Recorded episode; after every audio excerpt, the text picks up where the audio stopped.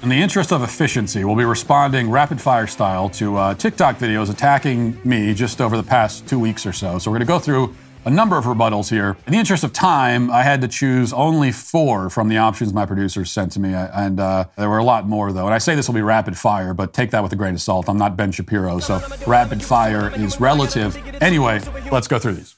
I wouldn't really call this an apology. And make no mistake, Dylan Mulvaney is our enemy. He is an open, visible, active, and passionate advocate for the abuse of children, the war on fundamental truth, the destruction of human society as we know it. No, Dylan Mulvaney does not advocate for child abuse, and gender affirming care isn't child abuse anyway, because it's been found that not providing trans healthcare to youth is actually closer to a form of child abuse. Trans kids who are rejected from their family were nearly 60% more likely to commit suicide, 73% more likely to end up in prison, and 68% more likely to suffer from substance abuse. One study found that 73% of trans youth experience psychological abuse and 39% physical abuse. So we can clearly prove that trans people are not committing child abuse. But for the other two claims, I don't know what to do about that. They're so over the top and dramatic. War on truth, the downfall of society. How can you prove or disprove that? And this is where I think Matt Walsh's resentment has a little bit more to do with envy. I mean, I resent Matt Walsh because I think he's a fascist, but I do also envy him. I envy his status, his platform, the fact that people might take him more seriously than they'll take me. But what, if anything, does Matt Walsh envy about queer people? Does he envy Dylan because she grew to such popularity so fast? Is he envious of the fact that she got invited to things like fashion shows, different events, that she's met the president? Now, we've already dealt extensively with the claim that gender transition decreases suicide rates. To the charge that I am envious uh, because Dylan Mulvaney gets to go to fashion shows. I don't know what to say hmm. except that attending a fashion show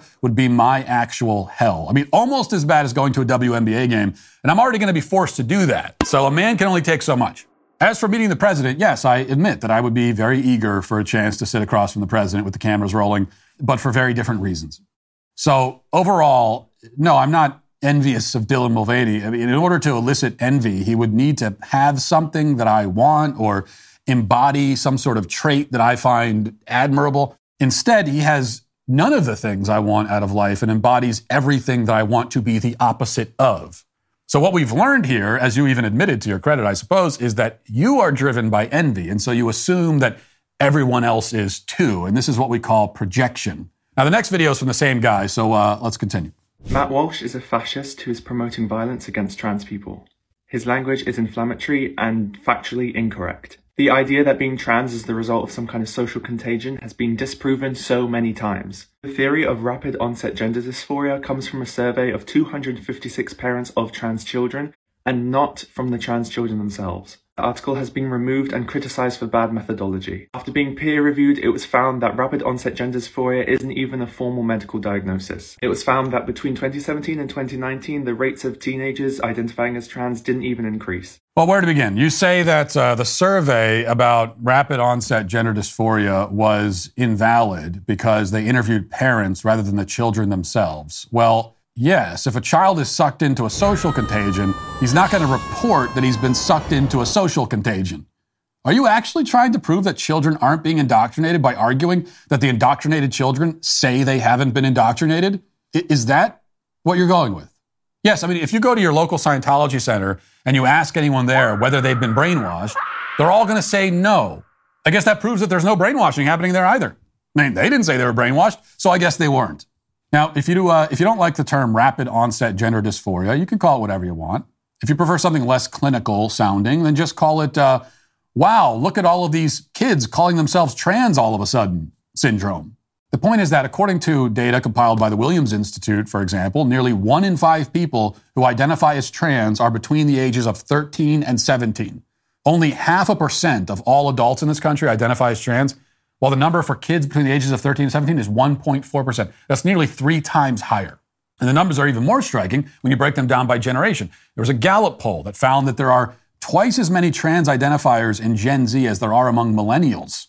And there are many more among millennials than among baby boomers. For baby boomers, it's uh, 0.2% identify as trans. For Gen Z, it's, it's nearly 2%.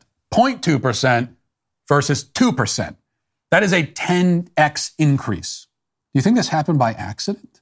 Or perhaps you would say that there have always been this many trans people in the world, but they weren't free to live their truth or whatever.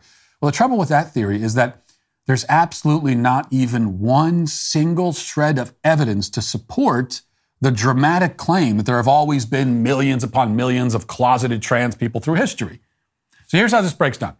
All of the available data, all of it, tells us that there are many, many, many, many, many more trans identifying people in the youngest generation than in any other generation in human history. You can either believe what the data tells you, what all of it tells you, all of it, or you can invent a story entirely unsupported, completely built on your imagination about millions and millions and millions of theoretical trans people in older generations who don't show up in the data. This is what you're reduced to. Because you don't want to accept what your eyes tell you and tell all of us that trans identification has skyrocketed in recent years. You're left then theorizing about invisible trans people in other generations, even though you have no evidence that they even exist. I believe in working hard for what you have. Who do you trust to handle any and all of your financial obligations if you can? According to a recent poll, 62% of Americans who think about their own death a lot at the time still do not have a will. That's kind of like being afraid of drowning but refusing to wear a life jacket. Creating a will is one of the most important things you can do to ensure that your belongings and your loved ones are taken care of after you pass away. My partners at Epic Will can help you uh, get set up with a will today for just $119 in as little as five minutes. Epic Will can help you create your last will and testament, your living will, even healthcare power of attorney. Go to epicwill.com slash Walsh to get my discount code and an extra 10% off on your complete will package. With Epic Will's easy to use template, all you have to do is fill in the blanks. They couldn't make it easier for you. Go to epicwill.com slash Walsh to save 10% on Epic Will's complete will package. That's epicwill.com slash Walsh today. I had an unfortunate experience today when I logged onto Facebook and I saw this post by Matt Walsh. I'll be honest with you, I thought it was satire. I thought Matt Walsh was either making a joke or that he had been hacked. But upon further investigation, this was serious. So let's read it together. All a man wants is to come home from a long day at work to a grateful wife and children who are glad to see him and dinner cooking on the stove. This is literally all it takes to make a man happy. We are simple. Give us this, and you will have given us nearly everything we need. The only truth in this entire post is where he says, We are simple. You're right. You guys are simple minded little. It gets better when he moves to the comment section because people obviously give him a bunch of. If your husband is unhappy, consider whether you have ever given him this one thing he wants. There's a good chance the answer is no. Oh, the outrage. Obviously, every situation's different. Maybe there's a situation where both spouses have to work, especially in this economy. Maybe the man works different shifts. Basically, yeah, I know I'm a idiot. I don't know if I've told y'all this story about when I was being abused in my marriage, and I, I'm not to like toot my own horn. I was a pretty good wife. Like, I was the wife who stayed fairly fit after two C sections.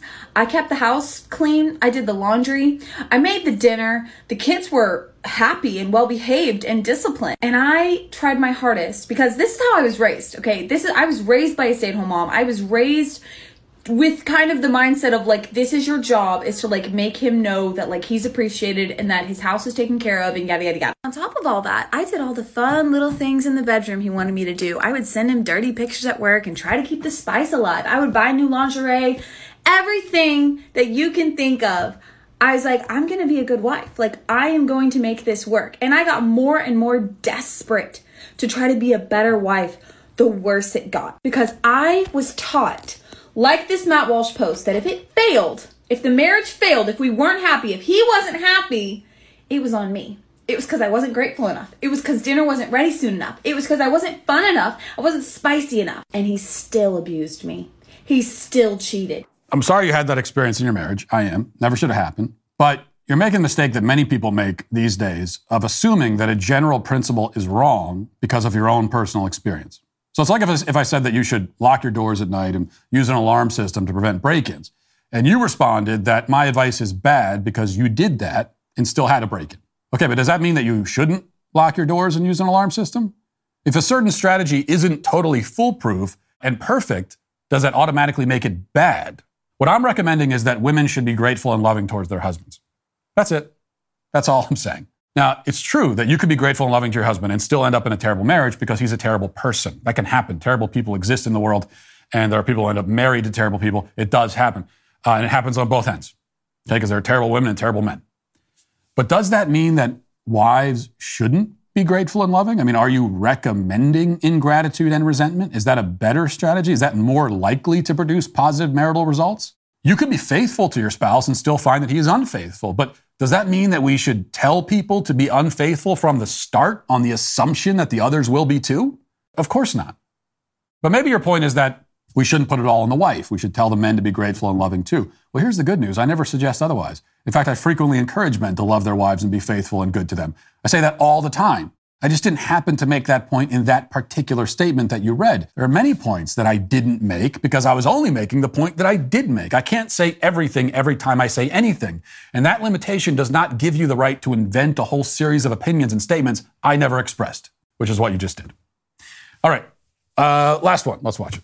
You cannot be something and also the negation of that thing at the same time. Matt Walsh is just going to be upset with people using micro labels see he he wants to have it both ways where he hates the oversaturation of language with microlabels yet when something is not 100% consistent and precise enough he gets mad at that too. You can't have it both ways. Either we have to use umbrella terms which are not going to be exactly precise yet as long as we understand that if somebody says bisexual and asexual they're probably referring to uh, romantic attraction to both genders, or perhaps a little sexual attraction to both genders. If this is the position that Matt Walsh is taking, it is going to be logically inconsistent for him to later take issue with microlabeling. Five minutes later. Fart sniffing mumbo jumbo. And now he's taking issue with microlabeling, despite earlier complaining that macrolabeling is not specific enough. Well, thank you for reminding me about my fart sniffing mumbo jumbo line. I'm quite proud of that. Now, my issue uh, is not with the act of labeling. There is some amount of labeling that's necessary and normal. Human beings label things so that they can communicate coherently with each other about those things. But coherence is the point here. When the labels create incoherence, then they defeat the purpose of the entire exercise. If the label doesn't clarify, but rather creates more confusion, then it's not even a label. It's more of an anti label. It's an attempt to make it harder for people to understand what something is, not easier. My issue with the labeling that you people do is that you label obsessively and constantly, but your labels don't make sense and they don't cohere. They contradict themselves. And you can't define any of them. That's the problem. Case in point, you mentioned someone who identifies as both bisexual and asexual. That doesn't make sense. I'm not being pedantic. I'm not engaging in a game of gotcha here. It just doesn't make sense. It is a logical contradiction. It is the definition of something that doesn't make sense. Calling yourself a bisexual asexual is exactly like calling yourself a meat eating vegan. Now, you say that perhaps asexuals experience a little sexual attraction to both sexes, and that somehow justifies calling an asexual of that sort a bisexual asexual. But that's like saying that a meat eating vegan is a vegan who eats only a little bit of meat. Well, by definition, if you eat a little bit of meat, then you eat meat, which means you aren't a vegan. You may be a less enthusiastic meat eater or a reluctant meat eater or an occasional meat eater, or maybe there's some other adjective you can affix there. But a vegan is someone who doesn't eat meat, period. You eat meat, you aren't a vegan. An asexual experiences no sexual attraction. If you experience sexual attraction, you're not asexual. See, this is the other problem with your compulsive and incoherent labeling. You don't allow for variations within the labels. You pretend that you do. You're all about variation. You embrace all kinds of variety, you claim, but you don't. Because the moment you notice a variation within a category, you create a whole new category for that variation. So rather than just allowing for the fact that sexual people, heterosexual, homosexual, people who experience sexual attraction, rather than allowing for the fact that there are varying sexual appetites and there are uh, you know people that are that have greater appetites than others. Rather than just allowing for that you carve out anyone with a lower appetite and you put them in the asexual box. You've removed them from this box and put them in this one instead. And you do this kind of thing everywhere in every context. The most obvious example of course is how you've eliminated masculine women from existence tomboys we used to call them. You've erased that variation by labeling them trans men See, this is the worst part about the way that you label. It's not just that it's incoherent, it's also that it's so damned limiting. And furthermore, you're canceled. All of these people, in fact, are today, unfortunately, I must say, canceled.